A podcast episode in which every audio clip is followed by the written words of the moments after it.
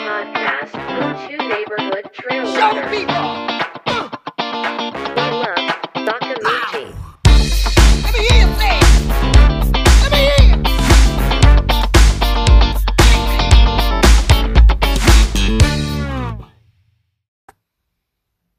はい、えーじゃあ坂道、えー第2回の、ね、後編ということで、で前編 UTMF のねコースの話とか今年の見どころの話なんかもしましたけどもあのーちょっとね後編話題を若干変えまして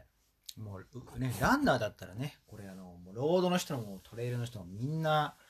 直面すると思うんですけど怪我の話っていうねはい。怪我をねしない人はいないんじゃないかっていう。悩まされてる人も多いということで怪我をねあのまさにあのタイムリーにも直面している今日ゴーくんがですね、はいゲストでゲスト出演してくれているので怪我最近ね大きな怪我ちょっとされたようですけどもどんな怪我だったんですかそうですね。平たく言うと、肩を骨折しました。あ おっと肩を骨折じゃ足じゃなくてよかったなと思うんですけど肩ってどう歯にどうやってけ怪我したんですか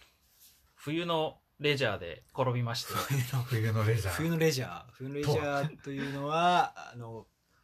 鎌倉を作るとかではなくて ではなそうく、もう少しアクティブなアクテもィブので。と冬季五輪冬季五輪ですかもしかしてハーフパイプハーフパイプと、まあ同じ種目というか、はい。スノボですねスノーボード です。 平たく言うとねスノーボードえあれですかその骨折って何転んだんですか転びました。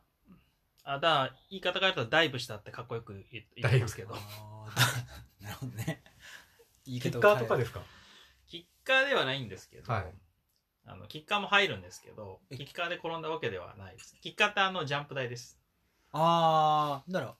ふ、普通に僕の全然ね、スノボとかスキーは全然わかんない。あ あの、普通にこうゲレン、こうし斜斜面をそうです。滑ってて、はい。転んだと。転びました。あースピード結構出てたんですか全く、そんな出てないですかね。あーでも肩から突っ込んじゃった。肩から突っ込みました。あの、ボードが滑ってる時に、前に雪があって、うんその雪に引っかかった形で、あーちょっとふ予想しない方向にうん体が吹っ飛んで飛ばされた感じです。あーなるほど。ちょっと受け身取れなかった感じ。そうです。あー前方向に転んだんですけど、うん受け身が間に合わなかった。なるほど、なるほど。あの、飛んだ瞬間で言うとあれですね、野球で言うジャンピングキャッチというか、ダイビングキャッチですか。ああ、あれだ。ゴジラ松井が怪我したようなやつ。そうです。あ あれ手首だけど。うんれの肩をなるほど。やりました。準備ができてればね。そうです。ああれですけどねの、準備できてれば、私ずっとスノーボードはもう20年近くやってるので、あころあ転びそう方ってあって、あーそれでそう転なんぶと怪我はほとんどしないんですけど、ちょっと不意なとこ 転び方になったので、だなるほど。ちょっと運が悪かったなって思ってます。そっか。そんだけやってても、やっぱりこう、そういう不意のなんか体勢、体勢が悪かったみたいな。はそういういの。はやっぱ。まあどうしてもあります。トレラーも一緒で、うん。ふ不意に転ぶこともあると思うのありでますありま、すあコりますコースによって。うんはい。。そっか。ちなみにそれはいつの出来これ事これですすね、2月3日です2ね。月3日2月3日。まだじゃあ1ヶ月経ってないんです今ね4週間目ですかね。あれ今日今日収録来日で週来週熊川ですよねそうですね、熊がエントリーしていて、今、一応迷ってはいます。はいうん。以上今日なんか腕を三角筋でつっていたような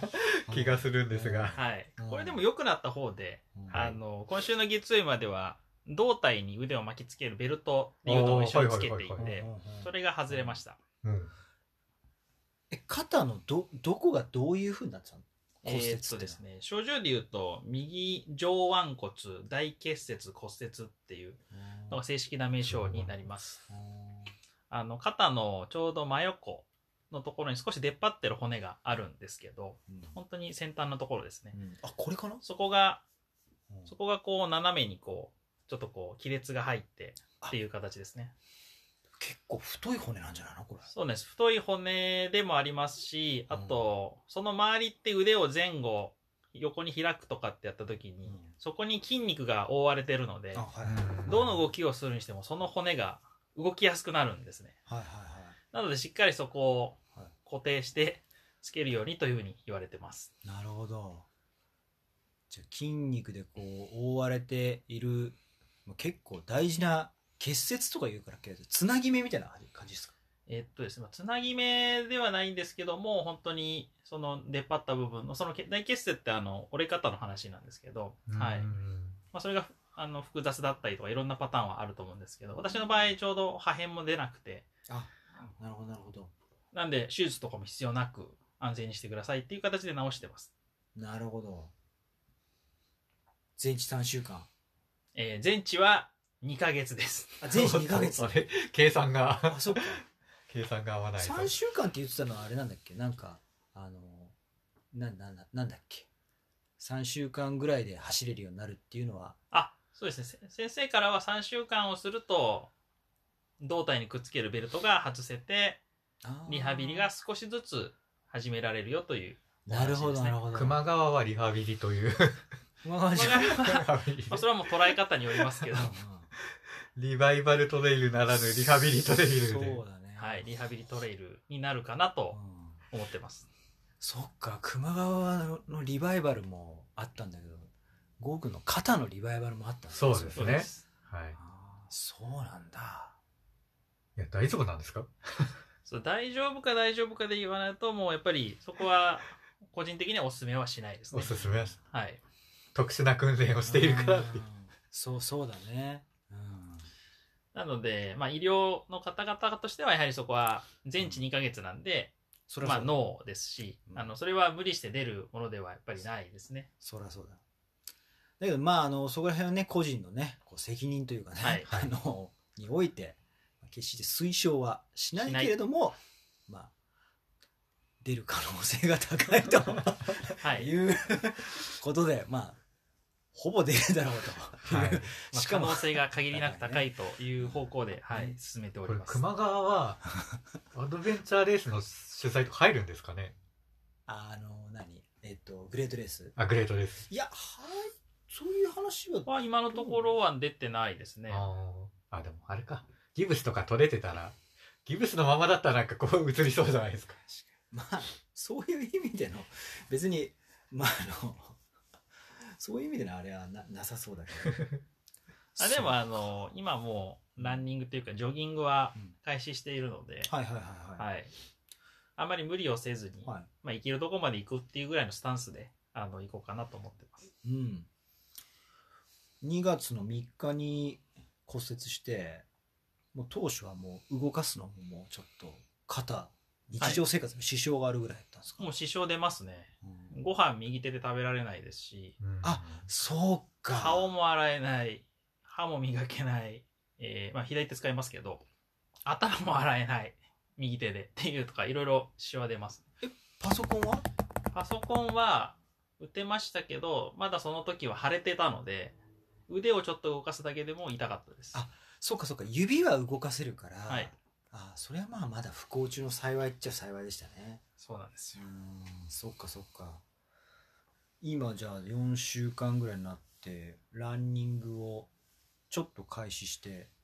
どのぐらい距離走ってるんですか距離、ちょうど水曜日とか、はい宣言山の方に三角筋つけながらプラプラ歩いたり、うん少しジョギングしたりとうんうんして、20キロぐらい行ってきまして、ウォーキン結グ構、 結構。長長いな、まあそれでちょっと耐久性のちょっと確認をしてみて、うんはい。ウォークジョグ、ウォークジョグでう、ん抑え抑えで、今の現状を知るということを目的に、はい。やってみていかがでした、はこれがですね、驚いたんですけど、い、思ったより足が動きました。 ああそう疲労が取れて、疲労が抜けて脱げて、多分これは、肩が動かせなかった時に、ジムでエアロバイクずっとこいでたのあでー、うんそこは影響が、あの、いい、いい方向に影響したかなと思ってます。あの怪我をした人バイクをこぐっていうのは結構ねあの定番ですよね、うんなんかあのとてもねあのノーランっていうのも一つ選択肢なのかもしれないですけどなんかやっぱやるっていうのは大事でバイクは結構やっぱ意味があった意味あったと思いますね。私もバイイク乗らないんですけど、友達のバイク乗ってる人にいろいろと教えてもらって、まあこういう風なやってみたらっていうのを試してみて、まあ、今後ももしかしたら練習とかにも正常になってからも取り入れるかもしれないですけど、うん、え具体的にあれどういう効果があるんですかバイクってあの負荷かけてこぐのでそれで短期間で本当に心拍を上げたりすることもやっぱできると思いますしへえ私普段バイク乗らないから多分こぎ方下手なんですけど、あまあきついへえ普通の自転車と同じぐらいの負荷なんですかあもう全然もっと負荷かけてますそっかそっかお重たくなってんだそうですペダルが調整できるんですよ。ペダルを。重さを。はい古山さんもバイクやるんですかあの、よくジムとかでやったりします。えあとは着地衝撃がないんで、あなるほどなるほどなるほどそっかそっかその分ダメージがないんで、そっかそっかそれはやっぱり足怪我してる人とかでもいいかもしれないですねうんそうですねへー心配に結構いい刺激が入るイメージなんですかそこと僕は足に両方かなはあの刺激入ったかなと思いますもちろんランニングの方が自分は慣れてるからもっと負荷かけれるんですけど、うんそれちょっと先生から NG 出たので、 はい。エアロバイクは OK って言われたんで、なるほどねこいでました。まあ、動かし走りすぎるとくっつかなくなるぞっていうね、はい。まあそれはそうかなっていう、あの、やですよアロンアルファで接着剤でこうくっつけても、 はい、しばらくほっとかないと、ちょっとやると力加えるとずれたりするじゃないですか。うなんだかんだ言っそうて。そうですねそうですねそれは一般的にはそうそうですよね、きっとね、うんでそれがずれるとまた直さなきゃいけないっていうところで、本当にずれ切っちゃうと手術とかになるので、ああなのでお医者さんとしてはしっかりそれがくっついて、なるほど中もくっついてっていうのをちゃんと待ちましょうっていうのが、まあそれが完治ですね。うんなるほどそれが2ヶ月というね、はい。スパンなんですねそうです。そっかじゃあエアロバイクで1000ゲームあたり歩いてみて走ってみて結構手応えがあったっていうはい。まあ、上りの歩きのスピードとかも、んそそんなにこは走りですよね。え あれエアロバイクは、まあえジムあいやジムでやっそて、うそうそあう、ー千円山はまあ歩きだったり、うはい、軽くジョグ入れたりっていう形で、うんはい。へえじゃあまあ結構あんまりこう思ったよりは衰えてなかったっていう、そうですね、ただスピードはもちろん落ちてると思いますし、衰えた部分で言うと。うんあと、まあ、長時間高負荷でっていうのはやってないので、うんまあ、最低限ただ体を動かせる状態っていうのは維持できたのかなって思ってますね。うん3週間ちょっとブランクがあるけれども、はい。そっかそっかなるほど腕振りなんかどうだったんですか腕は本当に最初の1週間は全く触れず2週間目になって少しは動かせてで、はい3週目4週目で少しずつ幅が広がってきた前後に動かせる幅が広く大きくなってきたっていう感じですねへー今もジョグしててこう痛みとかないですかえっ、と変な方向に開くと痛みは少しありますあーなるほど変な方向ってのはこうランニングとかでは使わないちょっとこう不自然な動作そうですね本当にあのなんだろうラジオ体操で横に手を広げるみたいな動きをすると間違いなく痛みが走るなのでるほどねそうなんですね、基本的に90度以上うん腕をこう肩から上げたりすると痛みを発生するのでうんそれに近づかないようにして動かしてますなるほどそっかじゃあまああれっすねこう走れない間のエアロバイクとなんか筋トレみたいなのやってましたっけ筋トレはやってたんですけど先生からも反対の手でやるのはいいよって言われたんですけど基本的にはバイクばっかこいでましたね今あー回はあそっかそっかバイクこぎいつから始めてたんですかバイクこぎはもう本当3日にやってその翌週の7日週の2月7日週とかには全然あこいで早いっすねそうなんだじゃあ少しでもちょっとこの影響を最小限にするためにそうですね、早めの動きでしたねなるほどまあ、でもいろいろな経験できてよかったですね、うんまあその練習もそうなんですけど、うんなんか左手でなんですかね、フォークとスプーンを使ってご飯を食べるとか、 うん。刺身をフォークで食べるとか、 なるほど。なんか、すごく同じもの、日本人としてすごいちょっと面白かった 経験はいろいろできましたね。逆にね、この外国の人のね、気持ちがうこんう、分かるというわかか、るね、そういう時にちょっと理解するっていうね、はい。なるほどまああのでも走れないって結構ランナー的にはストレスじゃないですかストレスなのではないかっていう一般的なそのい言われ方があって、どうでしたその怪我してる時ってなんかはい走れない、でレースは球磨川が迫ってます、でもっと先に UTMF がありますみたいな、自分だったら結構なんか焦っちゃうかなと思うんですけどそのメメンタルの持ちようとかってどうどうでしたああ、どうですかね。私でもあんまりおそういう時も落ち込むことはなく、うん結構ポジティブに捉えてましたね。なるほ特に今回肩やったことによって、今通ってるお医者さんのところでリハビリの先生もいるんですけど、はいそこで肩を使わない運動はいっていうのを今メインでやってて、はい本当にどちらかというとランニングで必要な腸腰筋のを鍛えたりですとか、はいまあ、自分がやっぱ弱かったところってところをうん今その間に鍛えることができたので、うんすごくポジティブに考えてますね。うんなるほど。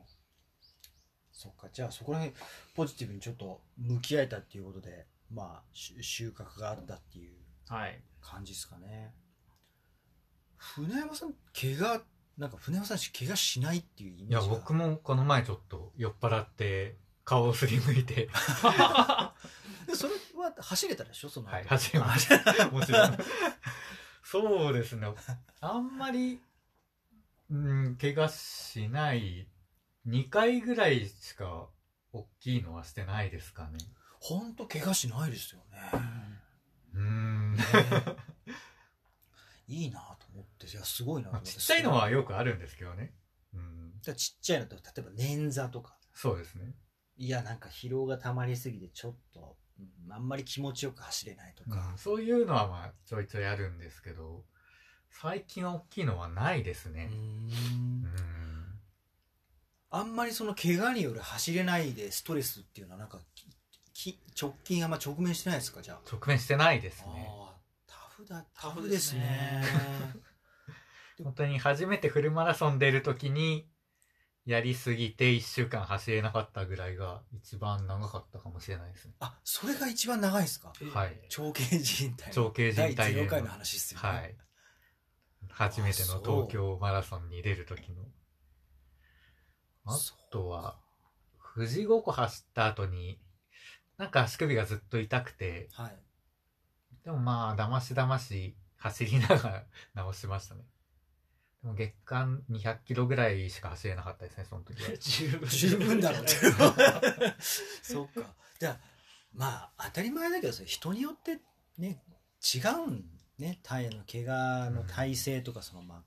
ああれは違うから。まあ多分僕、ペタペタ走りなんで、あんまりダメージが少ないっていうのもあると思います。ああなるほど、いわゆるその歩幅も小さいね小さいです。細かいですよね、うんケイデンスがケイデンスが細かいって言うんですけどねうん、よく怪我する人はケイデンスが大きいとかねストライドがひどい人は結構怪我しやすいって言います。言われますよね、うんなるほどそうそうそう考えるとなあのね怪我で走れないと船山さんあんまりないっていうね、うんことですけど僕ねまあまあでも怪我は結構ね多いですよね。多い多いん ですよ多いんですよ、うん最近で言うとねでも大体怪我するのは右足ではい。なんで右足なのかなわかんないけどそのまあ中殿筋お尻のところうん。だから井原さんのトモズピットのオンラインコーチング受け始めて初っ端の方にスピード練習ふ冬はい。やったら中殿筋痛めて、うんはいそれでもまあ 1, ヶ月ぐらいかな痛かった1週間走らないとこもあったしうん。結構針に通ったりとかしながら走って直すみたいなことをやっててその間トレーニングの負荷っていうのをちょっとやっぱり追い込めなかったりとかしたのが、一昨年の一昨年の11月にあってその後はだから去年トレランを本格的に春ぐらいから追い込み始めて捻挫うん。捻挫でみ大体捻挫するの右足なんですけど捻挫の後からとのふくらはぎ炎症になってうんつながってるから筋肉ってはい捻挫のなんか影響が他のところに行って他がなんかこう負荷がかかっちゃってこう炎症を起こしちゃうみたいになって走ってるとふくらはぎのなんかこう奥の方が痛くなるみたういな、うん。まあ、トレランあるあるじゃないですかそのある辺あはるですよね、はいでそれで結構痛いのがストレスでなんかもうあのスピードに乗った練習もできないし、ジョグしかできないから、ジョグもちょっと痛いみたいな。で、1週間も走るのやめようとか。いうのがなんか去年もあって、直近は年末年始今年の2月、先月かに、今月の頭ぐらいまで、結構、1月か。まあ、それもあの、筋膜炎ですよね。うんちょうどガチオさんがうんうん YouTube で、筋膜炎になりましたって言ってましたけど、見てない筋膜炎は結構恐ろしくて、すごいしつこくて、えどこですか筋膜炎ね多分それはね多分ねあ去年年末に右足首捻挫して、はいそれ大した捻挫なかったんですけどその後なんかねスピード練習したら駒沢公園でここにピ、はいここの筋肉が多分なんかねかかとの近くですかここですね、はい。なんかねシュシュリンクする感じがあったんですきあ切れたかなと思ったんですよはで切れてはなかったんですよ切れたらもう本当に走れないから、うん肉離れだから多分ね縮んでその影響がなんか多分全体に広がっていくみたいなはいおー右ふくらはぎそれでなんか結構奥の方が多分あのエコーを取ってもらったらはい外科で、はいなんかあのまあ肉離れではないんだけども、まあ、炎症が起きてますうんみたいな感じでうーんそれも結構かかりましたねだからね1ヶ月ちょっとはい痛みから解放されるまですごく時間かかって最長で9日間走るのやめましたけどね、うーんうんその間はね結構ねストレスでしたうん走 れないのなんかあんまりエアロバイクっていうのは僕あんまり知らなかったから、いはいエアロバイクやっとけばよかったなと思思いましたけうどね、んなんか、できることをやるっていうのは、僕そうはです結よね構心がけてますけどね。うんうん確かにでなんか9日休んだらまあ結構良くなってまあ完治はしてなかったけどまあちょっと走れるようになったんで1週間ちょっとあのリハビリでジョグメインでやったんですけどはいあれですよねだからあのよく怪我でも完全休息する人っているじゃないですかで僕もそうせざるを得ないからししてたんですけどなんかやっぱ動かしながらやっぱりこう怪我治した方がいい時もあって、はい本当に走っちゃいけない時もあると思うんですけどなんかやっぱ緩くジョグして直し直すっていうのは結構いいなってどうなんでしょうねその辺はなんか何にもやらないのもでもやっぱりなんかねすごく衰えるやっぱりあっという間に衰えるなと思った、うんなんか、うん、歩きでもいいしやっぱなんかう体動かしながらはいものすごいスローペースでキロ7ぐらいで走るとかでもいいし、治療院行きながらねっていうのもなんか怪我との付き合い方もちょっと、まあ、わ分かってきたっていうかはいいうのはありますけどねあと冬ね冬は冬はまずいですね寒くなってくるとはい結構怪我する、僕はうん怪我もスピード僕ものあるし友達も冬ダメな人いますねうん筋肉が多分硬くなるし、うんあと体が動かなくなるんですよねなんかこうなんかなんか冬のスピード練習はでも本当に気をつけた方が皆さんいいと思いますよ 本当に僕はもうシーズン通して半袖短パンなんであまり、ねえすごいですそう ね。そういう人も 寒さいるわはけです気にならないですけど僕はねもうダメですねもう冬に短パンなんてもう持ってのほかだし寒いっていうのもあるけど、怖くてもう履けないですようんだからよっぽどやっぱり普段からはいちゃんとこうケアとかねストレッチとかやっとかないと運動走る前にやっちゃいますねあのピキって言った時のあの嫌な感じがまた超怖いんですよあ切れたかもみたいな、はい。切れてないんですけどね肉離れになると本当にもう重症だからはいもうそんなもう1ヶ月とかじゃ治んないですよ多分うん本当に重症だからっていうねいう怪我の話がねありましたけど私あのこの間あの本所ボディケアとかはい。本所ボディケアで働いていた平野先生が最近独立されてはい洋画でね平野治療院っていうのも始めましたけどもうあとあの池尻のハラハリ治療院にも行って、はいはいもう3軒行って ちょっと正直針にお金使いすぎ た そうなんですよだから結構怪我してから1週間に2回とかはい。はい行ったりとかすると、まあまあ針ってやっぱり結構保険効かないしまあまあ高いんですよはいうんなのでやっぱね結構おすすめしたいのは、まあ、針行かないって人もいると思うんですけどまあ普段からやっぱ行っといた方が、うあのんメンテナンスしといた方が怪我のリスクも減らせるんではいあの僕はもう月に2回ぐらいもう針に行こうかなとうん思ってますなんか僕はもう23年行ってないですね治療院的なものそうは治療院の話をちょっとしたくて船山さん本当治療院行かないです行かよなねいですよはねい。うんえきつきつくないですかそんなに練習してていや大丈夫ですけど いやその疲れてる時はありますけどうんまあ山さん、常に超回復してるんじゃないですか。確あかのに仕事しながらテニスボールで足裏ゴロゴロしたりとかはしますけど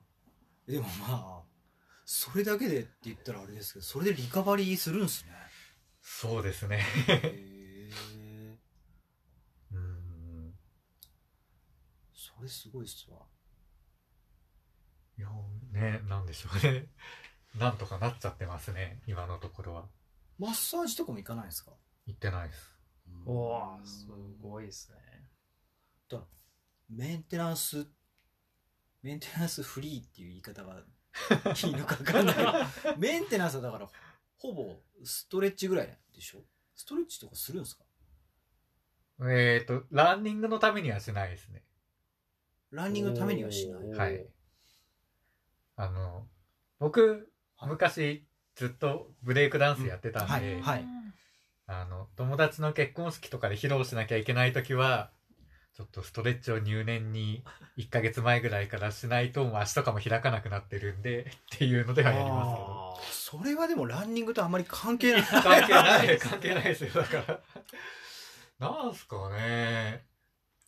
なんだろう特に変わったことはやってないと思いますけどいねやすごいねすごいですようん筋肉が硬くなってくるとやっぱ故障の原因ですもんね、はいやっぱなりりねますね。ううんん。そっか豪華の治療院行ってますか僕は治療院にお世話になってます。うん本当に月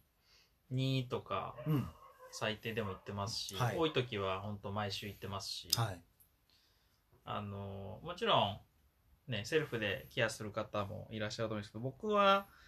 なんだろう自分の体の状況をかかりつけの人がずっと見てくれてるので、はい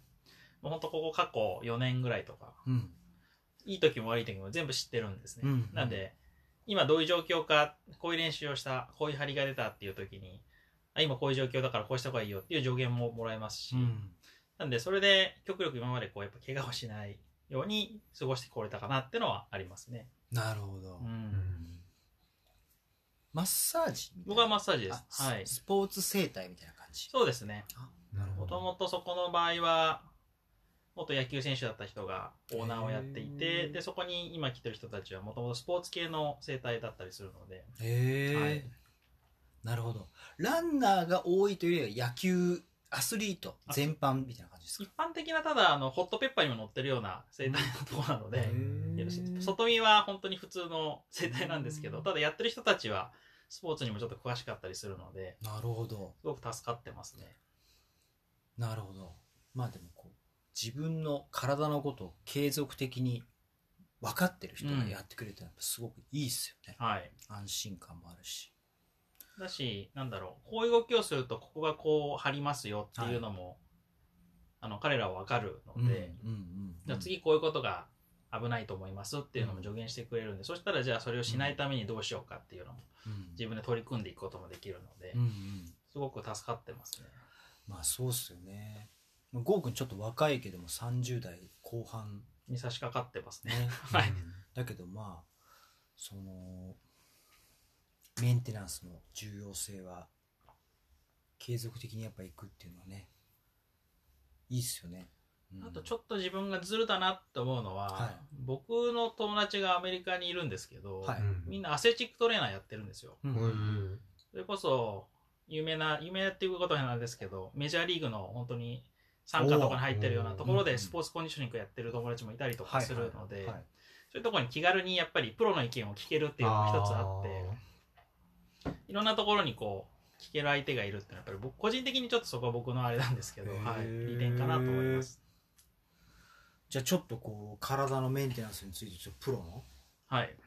意見をちょっと聞けるっていうのはそうです。なんで、熊川についても、まあ、こういうことをしたいんだったら、うんどんなテーピングをしたらいいかとか、あっていうののも、そうそれは一友達として意見を求めることができるので、それいいっすね、はいなんかあれですかやっぱスーパーテーピングテクニック教わったんですかいやまあスーパーではないですけど、こうしたらいいよっていうのは助言は一応もらってます。へーなるほどまあテーピングはでも確かに必須でしょうね、はい。ストック使えますもんね僕は左手だけ使いあますね。 肩ねそうかそうか片っぽザトウイチスタイルですねざっと一。はい。でも山でも片っぽストックの人いるもんねいますね。おじいちゃんとかいね、ますおよばあちゃんとねか。まあそういう感じですそよねもそも一本ですからそうそうね。いいっすねそれちょっと話それちゃいましたけど。いいえやいやいや、はいまあでもあの船山さん全くはいい行かないっていう人ですけど、多分ランナー、まあ、ウルトラランニングトレランやってる人ってまあそう全部に聞いたわけじゃないけどまあ行ってる人多そうな印象ありますよね、はいなんかね僕はあの針もう針が即効性があるのでもう何もなくても月に2回ぐらいね行こうとは思ってますけど自分に合った治療うにん見つけるってことがすごく大事なアクセスがよく、はいですねやっぱりあのー地元でそういうのを探してみるとねとてもいいいいかなとは思いますけど私もほんあの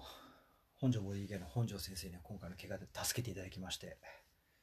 劇的に回復したんで、それはうんニコ玉ですかニコタマです。う、うんんニコタマのあの、そうですね。あの、高島屋のちょうど向こう側ですね。うんああーうちから見て、そう。もうランナー専門、あそうなんうでんすねうん実業団から、だから箱根駅伝にうん出てるようなランナー、あと実業団の合宿のなんか帯同なんかもね、されていて、うんそうなんですよ、本庄先生。あの今回僕の怪我は結構なんか深いところが炎症を起こしててあの場所を特定するのが結構難しかったんですけど、はい本庄先生一発でしたねなんかねへーここがこうなってるからこっちに影響が来てるっていううね、やっんぱり、まあ、針が合う合わない人も、ね、いるんであれですけどはいというね感じでございますはいはい。じゃあちょっと怪我のことっていうね、話をしていましたけど、ちょっとどうでしょうか。まあ、恒例の、坂ポッドキャスト坂道、はいギアに聞けコーナーギアに聞け行きましょうか。行きましょ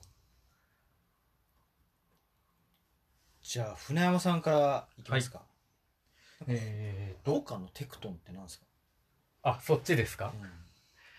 これは ちょっと雑談で話そうかなと思ってたいえいえ。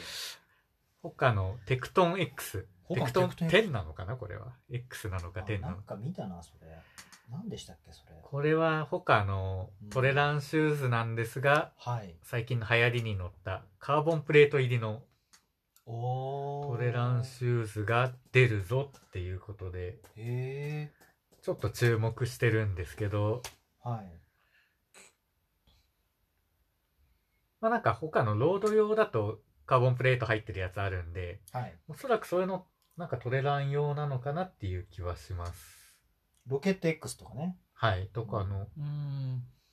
まあ、チャレンジャーもあのクリフトンのトレラン用みたいな感じで、カーボン X2 とか他カーボンプレート入りのやつありましたけど、トレラン用でカーボンプレート入りなんですね、はい。へえなるほどまだ発売は多分してないと思うんですよね。なんかで見たような気がするななんか YouTube かなんかで商品紹介みたいなのは上がってた気がします。まだ売ってないから、あの、ウェブには載ってないですね。そうですね。カーボンプレート入りといえば、あの、ノースペースのああのーベ、ベクティブ、ベクティブ、はベクティブありますよね。どうなんですかね、あれ。あれはあの非常にハイスペックハイエンドモデルっていうような理解ですけどごく履いたことあります、私はないんですけど、うん私の周りのチームメイトは、はい、みんなそれぞれ違う種類を持ってますね。おおー。あそうなんだチャンプレの人ノースフェイス好きそうだけどっていうかチャンプさんがノースフェイスのお仕事してますもんねそうですね。うんあの、いろんなところで活躍しますけど、ノースペースでもセッションみたいなの持ってますね。ね、うんやってるからあれね、まあ、近いっていうのはあるんでしょうけど結構じゃあいいんすねあれあの、合う合わないはあると思いますけど、合う人にはすごく合うんじゃないかなと思いますね。トレランでカーボンプレート入ってるとなんか僕全然イメージわかんないというか僕カーボンプレート入りの靴履いたことないからあー全然わかんないですけどあんまり他でも僕スピードモデルマッハしかマッハしか持ってないしはい。どうなんですかねなんかこいやね、どう、どうなんですう、かねい。板がトレイルでモデルで入ってるっていうのはイメージつかないですけどね、うー。うんんまあ、力の方向を、こう、カーボンプレートによって、あの、最適化するっていう話らしいですけどね。うんなんか入ってみたいですけどねう。ん確かに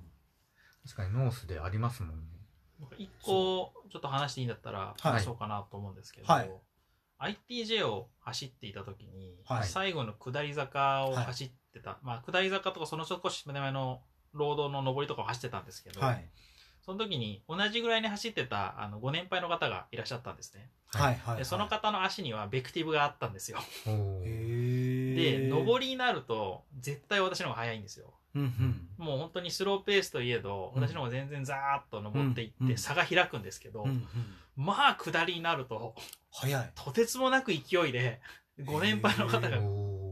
降りてくるんですよ。 60代あ多分60とか50代とかだと思うんですけど、へ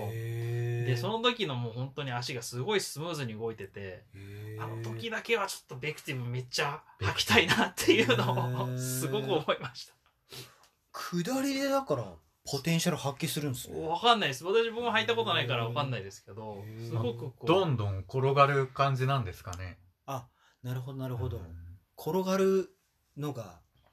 そっかそっか回転が良くなるっていうすんごいもう快調な感じで走られてて、うんへえそっかそっかああいう走れるスピードコースだとやっぱり良さっていうのを発揮するんですかねうんあるんじゃないですかね。うーんテクニカルトレイルとかねどうなんだろうねうん根っことかね、はいガレバとかねでもプレートある分、突き上げダメージ来ないんじゃないですか。あそれはそうかもしれないです なねんか割れちゃいそうですそけれど。はそうかのもうちしれない、うん、確かに結構、いい値段しますよね。あ確かにそれ高いでしょうねカそーボれンだなりからにしますね。ううんんカーボンだストックだってカーボンだって高いですからね高いからねうん、やっぱりあちょっと気になるな。なるほどしかし他はでもあれですねもうすごい勢いですね他すごいですね。。すごいですすねもうアイテムすごい数がどんどん膨らんできてよくわかんなくなってますね。確かにアメリカでもすごく人気みたいだしね、うんいやいやでもシューズ戦争はすごいですよねうなかなかね、シューズに答えが見出せないトレランだとん。うんまあ、これが最適解と思っていてもねちょっとモデルが変わるといねやそうなんですよ。あこれどうなんだろうみたいなのあるしねうんいやいやそこはちょっとね他のねテクトン X ですかはい。っていうのがありまして次あれですかレッドレレッドレンザレッドレンーザーの新しいやつネオ 9R が、はい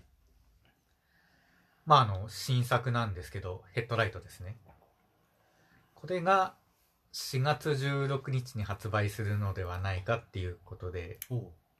UTMF の直前じゃないですそか。う、ちょっと欲しいんですよね直前にでもギアを仕入れるのはセオリー的にどうなのまあまあまかあどうなのか問題ってのはあレりッますドレンザーは普段も使ってるんで、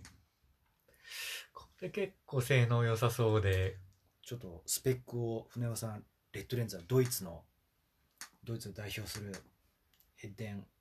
スペックが舗ですけどもブーストモードで1200ルーメンうん、おすごいね。それパワーでうん600、うんでもう一個下まで確か200ルーメンだったかなうんえあーそうかそうかと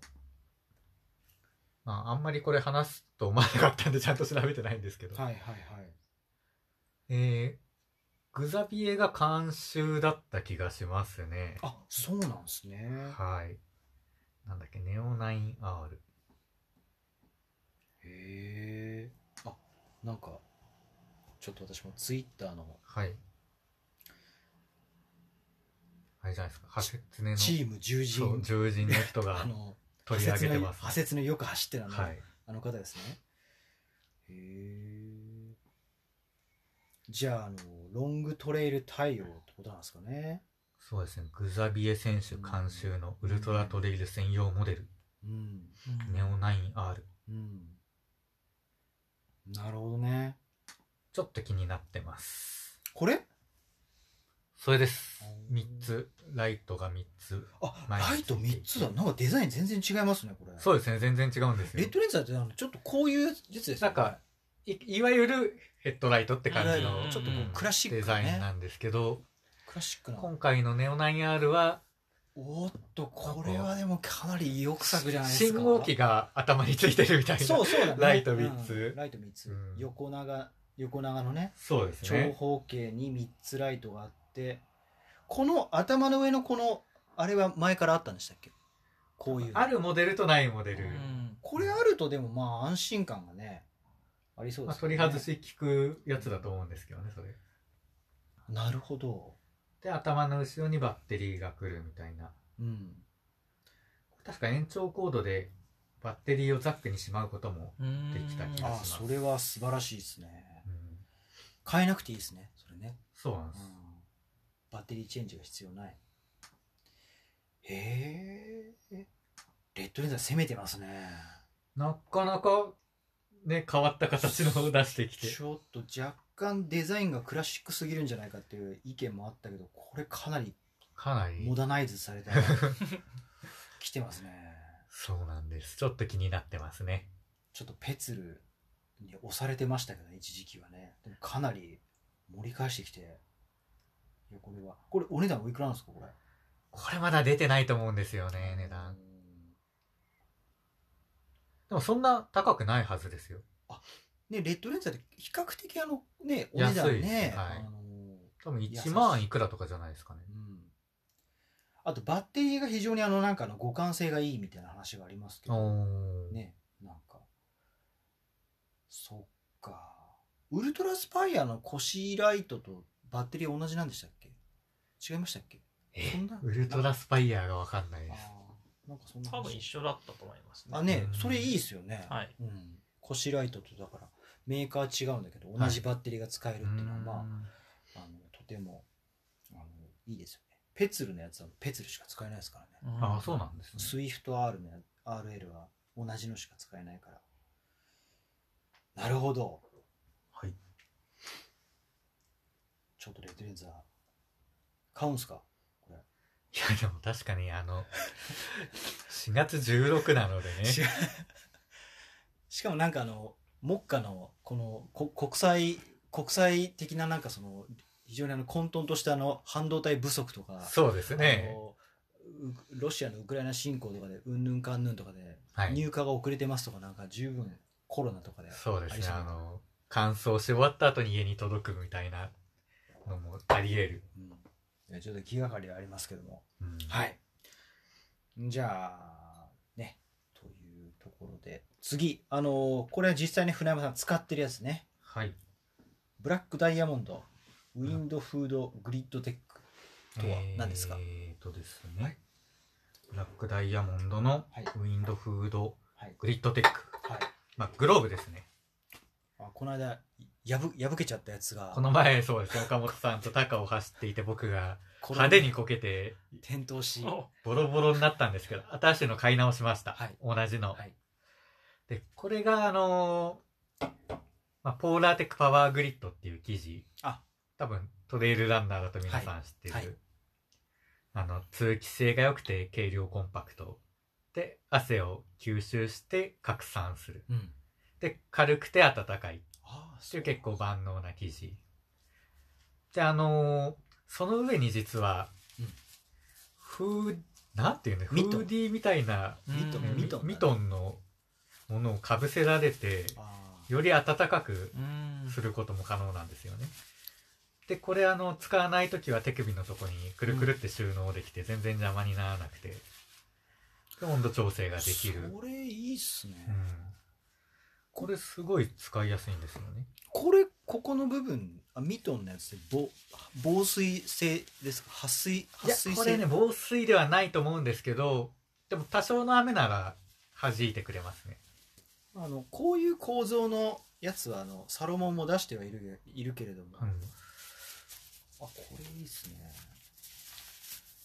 確かにこれがあると雨が降った時と風が風、そう、風とか寒い時すにごく強い時には温度調整しやす使いえんるですよね。いいですよねそしてあのポーラーテックのパワードライはアンサー4のみんな大好きなフリースでも使われている素材でそうですね。汗抜けがとてもよく、これがね、パワー、なんかパワーグリッドとか、うん、微妙に違う名前で種類ありますよね。これが、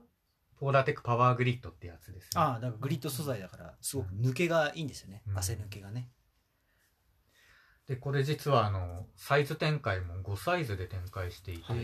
あそれ細かいですねそうなんですよ。異例の細かさですねなんで、より合う、それ自は分の手にフィットしやすいうん、サイズがあるので、うん使いやすいのかなって。確かに、あのー僕の持ってるサロモンはは3い段階だから、一番ちっちゃい S サイズ選んだんですけどちょっとじ実はちっちゃいのがやっぱ破けちゃうねあー耐久性はいはい。ウールのやつとかこれあの手のひらにもそうですね、あの、滑り止めがあって。イボイボがついていて、うん、こう枝掴んだ時とか木を掴んだ時とかもそうですね。滑り止めになりそうな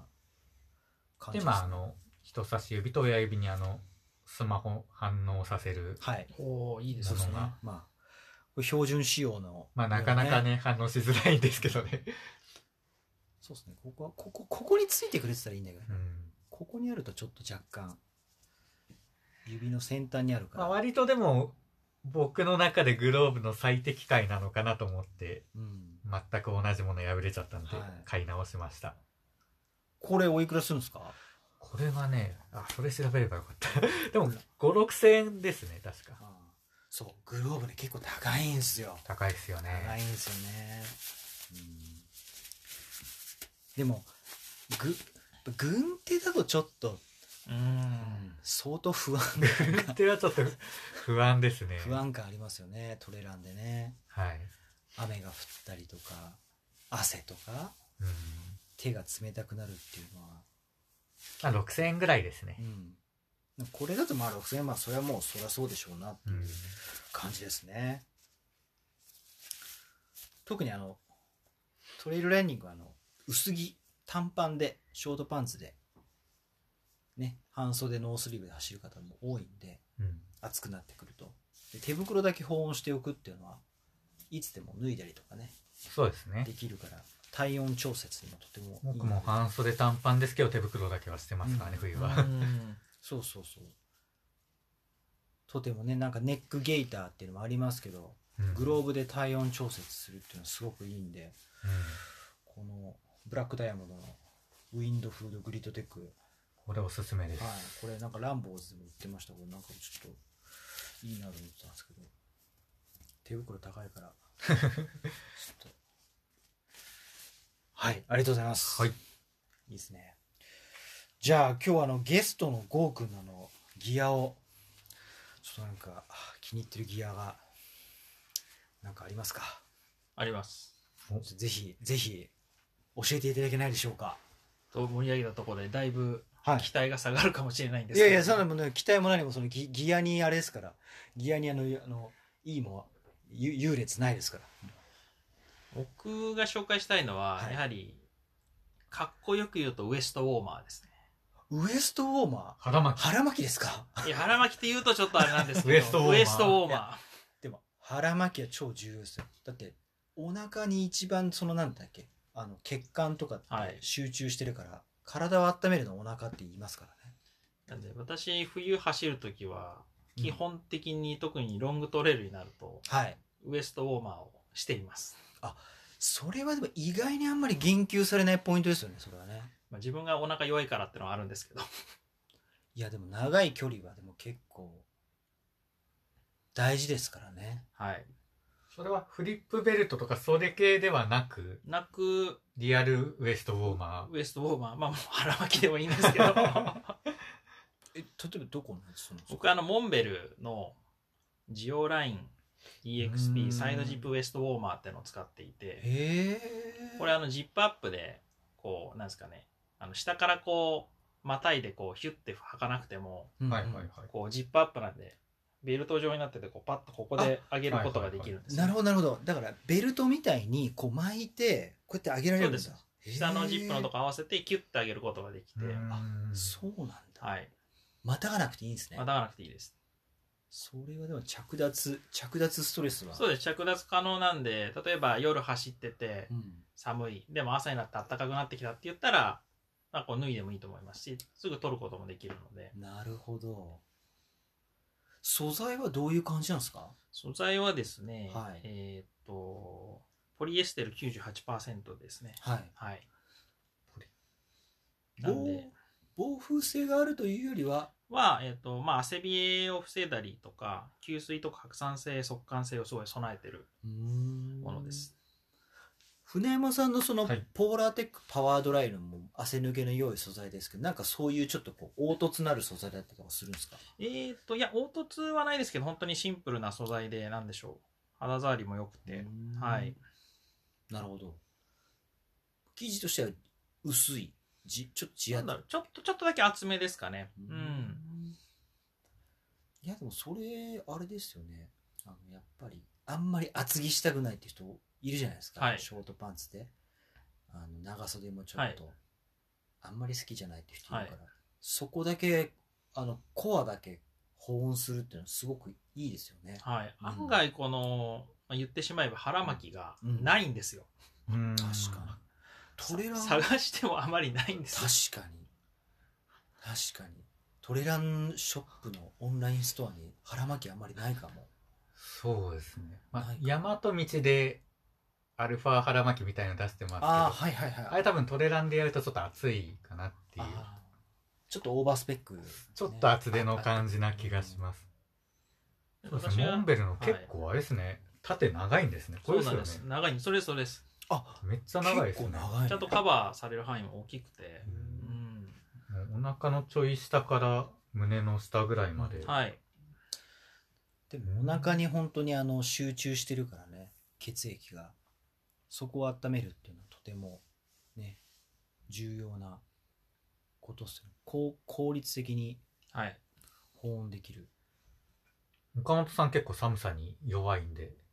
そうですねどうですか腹巻きあんまり考えたことなか った本当ですか考えたことなかったお腹壊すとトイレ行きたくなりませんか お腹ねそうね神100でちょっとお腹痛くなったかな、はい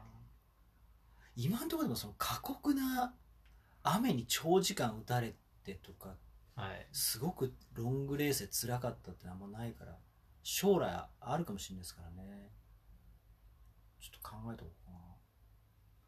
腹巻きいいですねそういう意味ではだからさあれだよね山登山ギアですよねそうですね。そうマウンテンギアの部類ですよねそれね確かにそれはでもちょっと意外とうん今回初めて言はい及をいただいた、意外と盲点だったかもしれないですねこれは自分が探す時にもすごい苦労したので、うんまあ、せっかくの場なんで はい。あのもちろん輝かしいギアもあるんですけどもいやーこれもすごいくやすごい確かに重要なギアの一つ縁の下の力持ち的な。そうですねこれもぜひ紹介しておきたいなとうん思いましまあモンベルさすがのラインナップですた、ねいやすごいです、さすがのラインナップです わそうですうんね。なかなか腹巻き結を構。揃ってますからねわかりましたじゃあ私の方からね、はいゴー君からモンベルのウエストフォーマウエスストトウォオーーマーマーというですねギアを紹介いただいたいただいたんですけども私の方からあの最近やっぱいいなと思ってるのはあのまあ今日ね話した UTMF とかにあのウィンドシェルが必要なのかどうかっていうと多分レインウェアで兼ねるっていう人が多いんでしょうけど、はいあのちょっとこう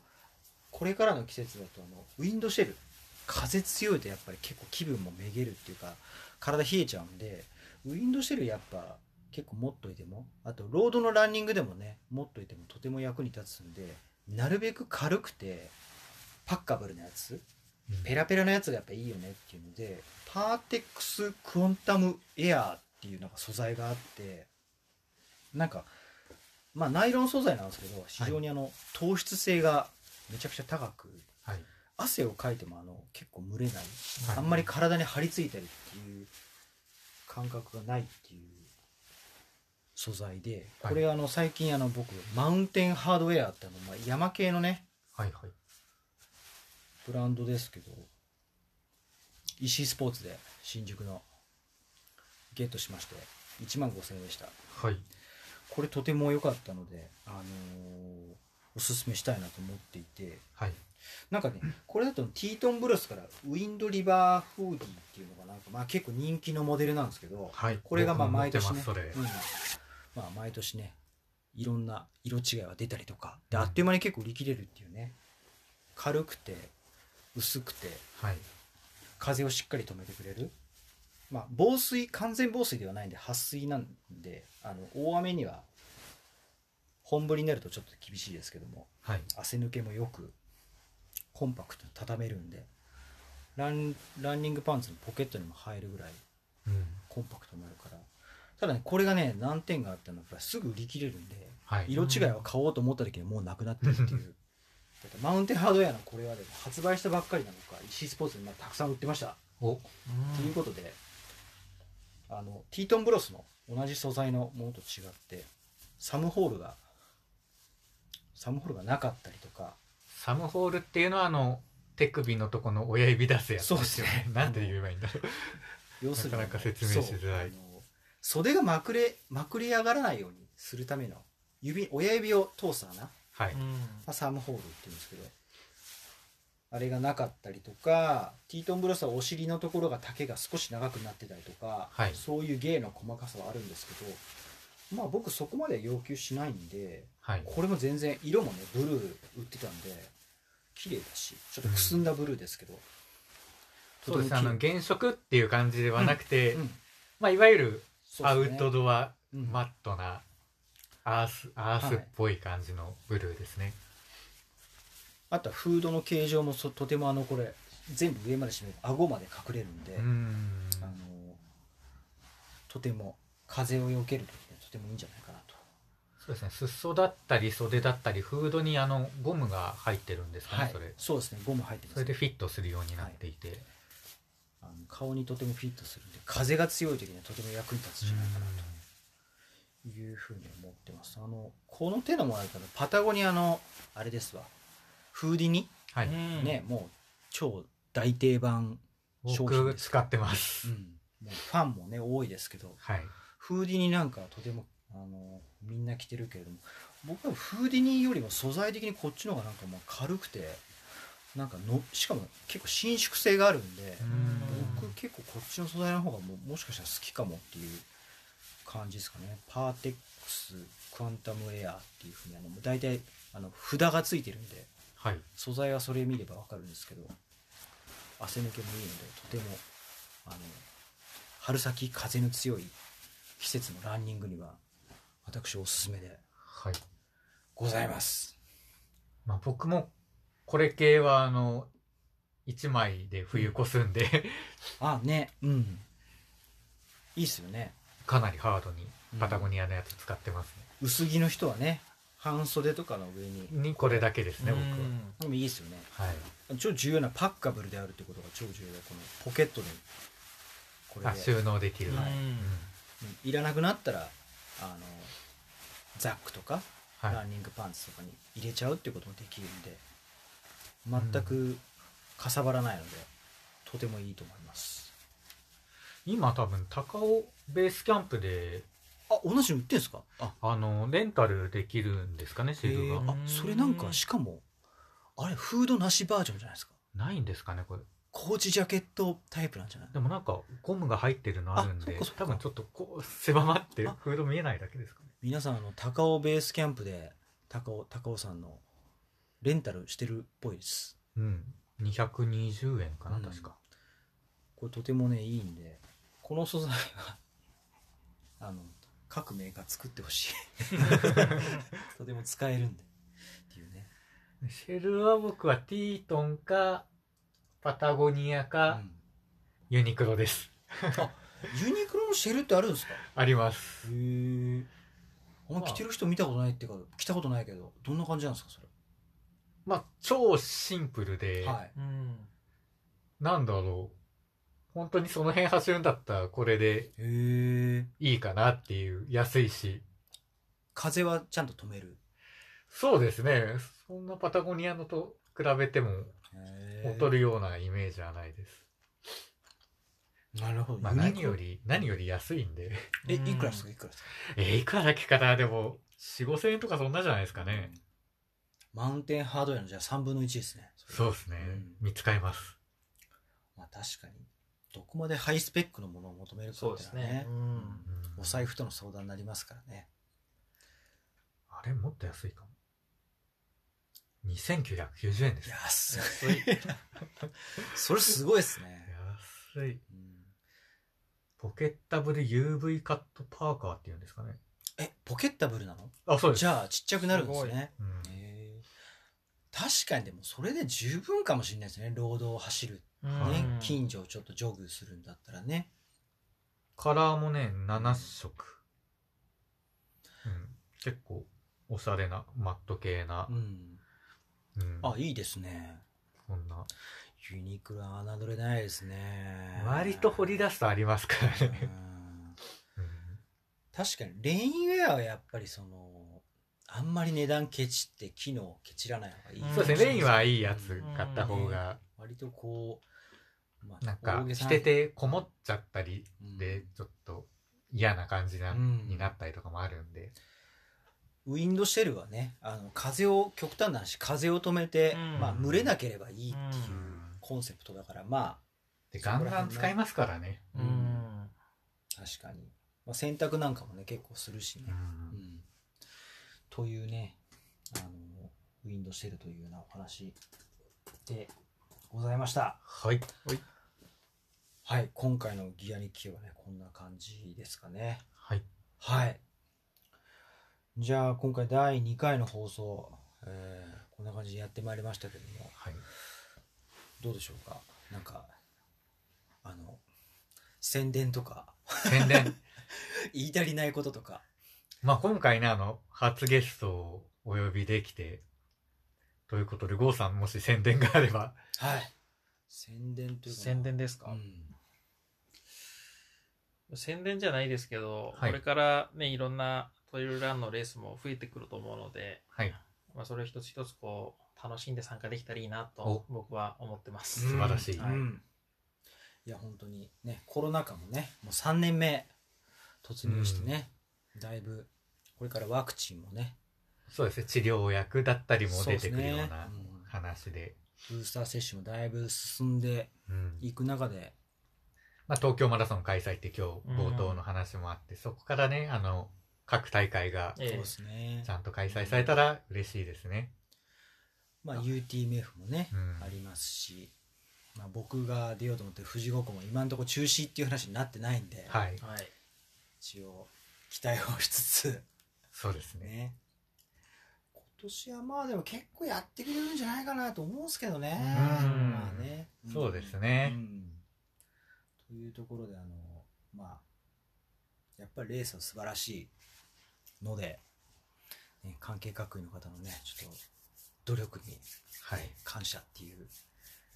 感じであれですかあのお二人は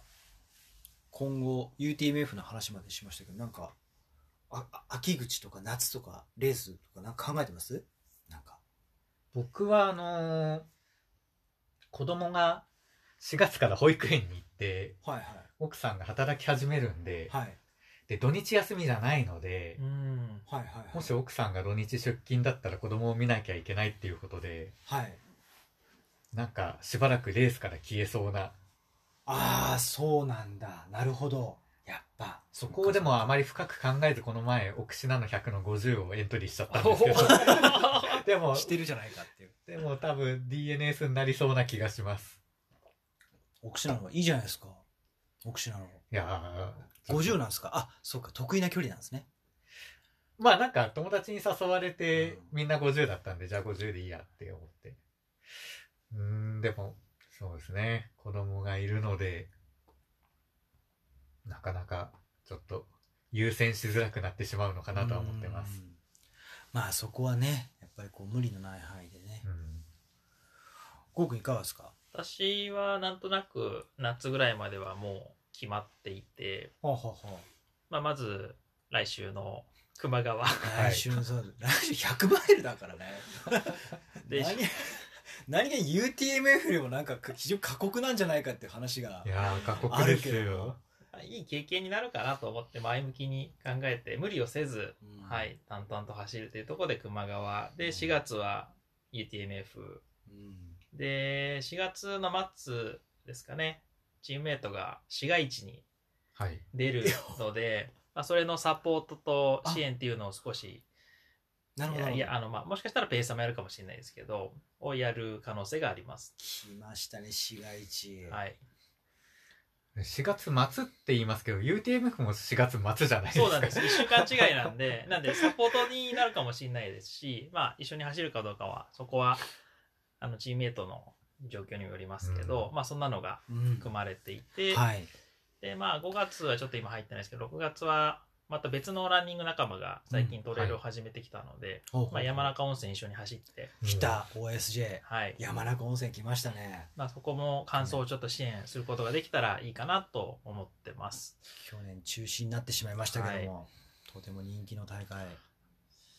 で、あとは、その翌月に御嶽、だけちょっと噴火のこともあるんで、ちょっと心配なんですけうどん、あの、まあ、繰り上げというか、昨年も応募してたりとかすることもあって、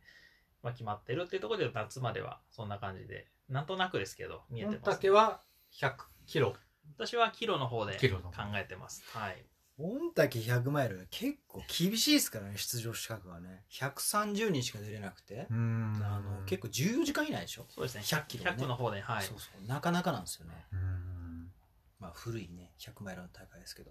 僕も100キロは御嶽出たいなとは思っいて。ますけど、僕でも市街地楽しみですねそうなんですよ。まあ、僕、サポートする側なのでモン、スタあれなんーでモすンけスど。ターレースですねモンスターレースそれに携われることがやっぱり確かに楽しいというか嬉しいですね。あれはでもまあペーサーもさることながらサポートスタッフも超面白いと思いますよ、はいあれ過酷な何キロでしたっけあれ、えーっと、 400とかですよね。まあ、200マイル以上レースですねはうい。んで累積が何でしたっけ3万メーターとかじゃなかったっ多分かなりいってますね。はいけ。であの丹羽薫丹羽薫さんがね、あの一昨年か一昨年だったよなコロナ禍1年目だったかなあの単独でそれも多分田口さんトライしたと思うんですけど、うん一緒に鈴鹿山脈、はい、鈴鹿山脈ですね。激烈っていう、あ、ありました。総延長が438キロ、うん累積標高が2万8300。まあ8000きましたね もはや2万8000もはや意味不明っていうねハーフマラソンより登るんですね。そうですね。まあそうそうだね、やばいですうね。ん、なんかあの井原智和さんがポッドキャストで喋ってたんですけどやっぱ1万メーターね超えてくるとね足の破壊のされ方がねすごいらしいですうんやっぱりうんちょっと尋常じゃないっていうでそこをね丹羽さんも走り終わった後ダメージがすごかったって言ってましたけどあ花輪さん出ますよねあ、出ますね花。輪さそうんでねすね。うんうん花輪さん出るっていう、非常にあの出場資格もね結構選考がね厳しい選ばれた、うんはい選ばれた人じゃないと出れないっていう鈴鹿山脈なんか熊も出るそうなんでねあの夜帯とかお気をつけはい。熊鈴つけて。まあ鈴鹿ちゃん Bluetooth スピーカー持ってったらしいですよ丹羽さんはあ そうで音楽で流してたらしいですよへーあすごくとても助かったって、はいね眠いしあへのー気分転換にもなったっていうえ鈴鹿山脈激烈なところね楽しみですね。それあの、とても楽しみですね、それ。はい。という感じですかね。はい。じゃあ、皆さんちょっと話し足りないこと、足りないことないですかまあちょっとあのはーい、。郷さん、チャンプ連所属ということであ、そういうところとかもね、まあちょっと今回時間外なんですけど、まあ次回以降で、また来ていただいた時に来れたらとかっては思いそうまっすね。。球磨川のレポートも含めて、あの、そうですね、確かにち。ょっと、はい。チャンプレンのあの、部外 費の情報があの部外費の情報があるこのこか。だけの、部外費の情報があるのかどうかっていうそれはでもあれですよ、あの、課金、課金してくれないと聞けないそう有料コンテンツ以外のね、有料コンテンツ。ねあのお話しいただければなと。そうそそうですね。はい。共有できるものは、ねやっぱりはい僕は共有してもっとみんなね、トレイルランとかやるといいと思うので、そうぜですひね。ぜひはい奥武蔵エリアでね。そういう意味で言うとあれですね、おそらくあの、お奥武蔵じゃなく奥信濃。奥信濃。船山さんが、あ、そう、はいさっきのアクティビティで1個抜けてました。あの、はい奥信濃で、おそらく、えー、エイドの、あの、なサポートをすると思うので、そうなんですね。はい。僕は多分エイド側の方で、奥信濃には関われたらいいなと思ってます。はい。忙しいですね。まあ、それもチャンプレの活動の一つで。忙しいですね、はい皆さん、忙しいっすね本当に。はい忙しい。うんトレランにね、時間とね、お金がどんどんどんどんもうね。 はい。家庭内調整のやり方とかも聞きたいですね。あそれは今までちょっと言及してる人いないからね。確かに、はいそれで一本取れますよ。いやあのー家庭をね持ちながら、あのークレイジーな挑,、ね、挑戦してる人多いですからねはい。ちょっとノウハウをねまた提供できたらなと、そうですね。そうですね。誰か詳しい人いないのかなそれ いやでも、郷さん結構、そんないっぱい出てるんじゃ、どうやってんのっていう感じじゃないですか。ねうんえ話せる人だってちょっと今度話してくださいそうですね。ちょっと次回ぜひ、またいくつか機会があれば。はい。はいという感じではいじ第2回。はいポッドキャスト坂道第2回えっと後編はじゃあここで終わりにしたいと思いますはい。えっと、じゃあまた次の放送は、えっと、3月の、まあ破雪ねコース走った後ですかね。あー走った後っていう、乾走燥った乾燥しない。乾燥しないとまずいですよ、しこないとれで。タクシー代がまた。 はい。ちょっと僕も頑張ってトレイル体制をつけてはい、頑張ります。参りたいと思います。はい。はいという感じで、はい。皆さんじゃあ今週は、あ今回はこんなところで終わりたいと思います。はい。ありがとうございました。ありありががととううごござざいいままし。しはーい。失礼します。た An ultra running podcast, go to neighborhood trail. Show Runner. people!